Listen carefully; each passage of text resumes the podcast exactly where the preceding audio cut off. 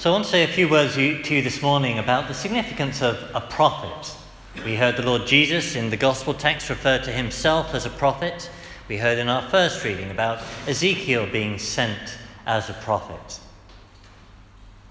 Now, being a prophet isn't an easy thing. Being a prophet is almost always an unpopular thing. But as we read through the Bible, we see the prophets were those who were what it means someone who speaks for the Lord, somebody sent by the Lord with a message from the Lord. And most of the time, that message from the Lord was a call to change, a call to repentance, a call to correction. And that's rarely something people receive well. In fact, the typical pattern in the Bible is that the prophets were killed by the people, so welcome was their message.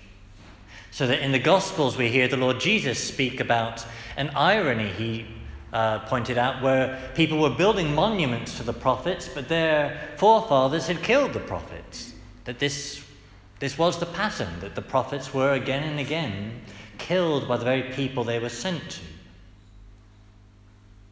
That being a prophet is an unpopular thing.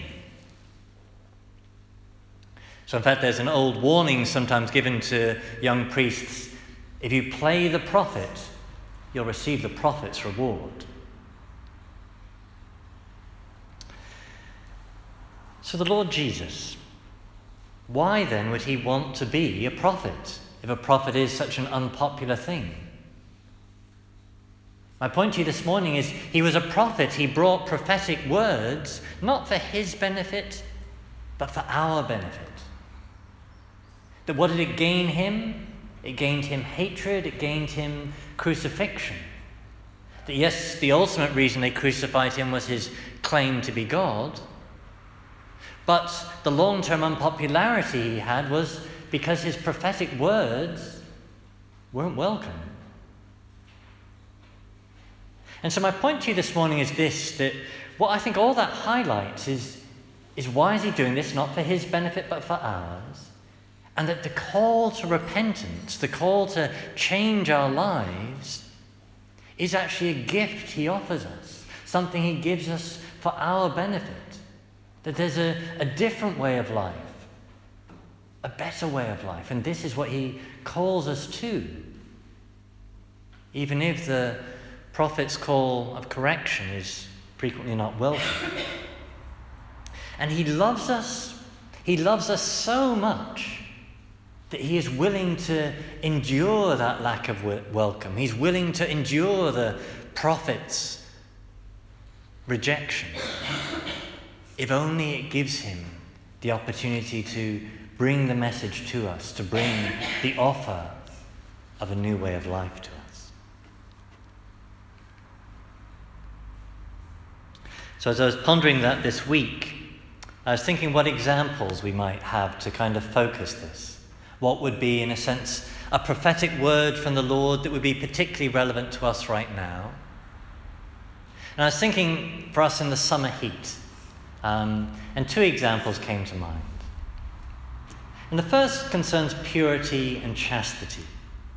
Because I think for men in particular, um, this is a very difficult season to be chaste.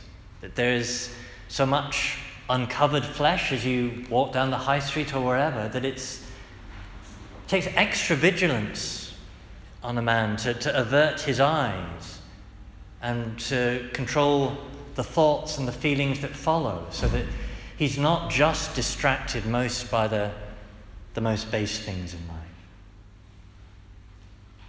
And prophetic words of this, the Lord, you know, are recorded in the gospel.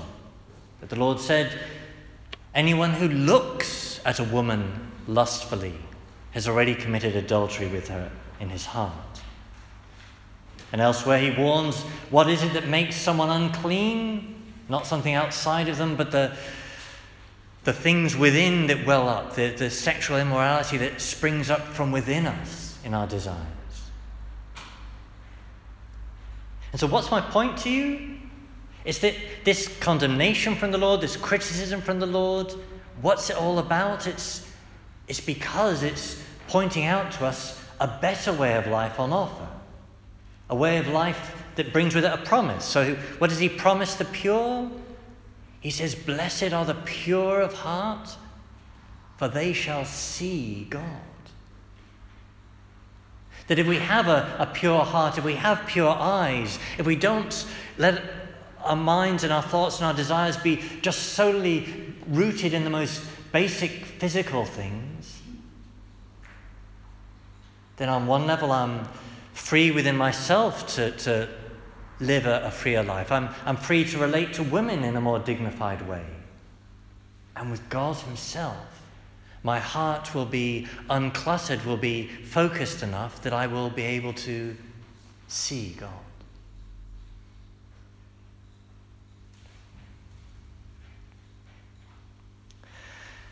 A second briefer word on the hot weather. In this heat, it's very easy for us to, to wilt, to collapse, to kind of fail to do anything. Um, and all the things I know I should do, the various tasks, the various errands, I just kind of wilt and do nothing. And in as much as I do nothing, I'm not living the fullness of the life that the Lord wants me to live. The Lord wants me to live a, a completed life, a, life where things are, are blossoming forth. And if I'm just wilting collapse for myself, well, I'm doing nothing.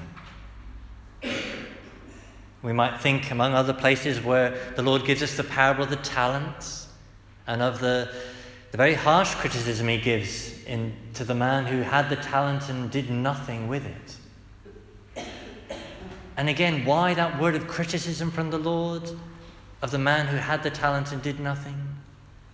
Because he's wanting to call us, to point to us a better way of living, a fulfilled, completed, blossoming way of living that comes with using the talent.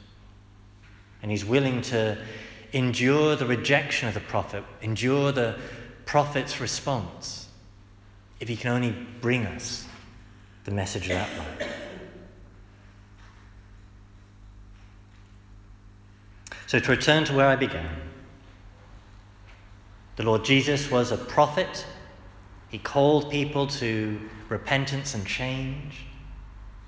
And that's an unpopular thing.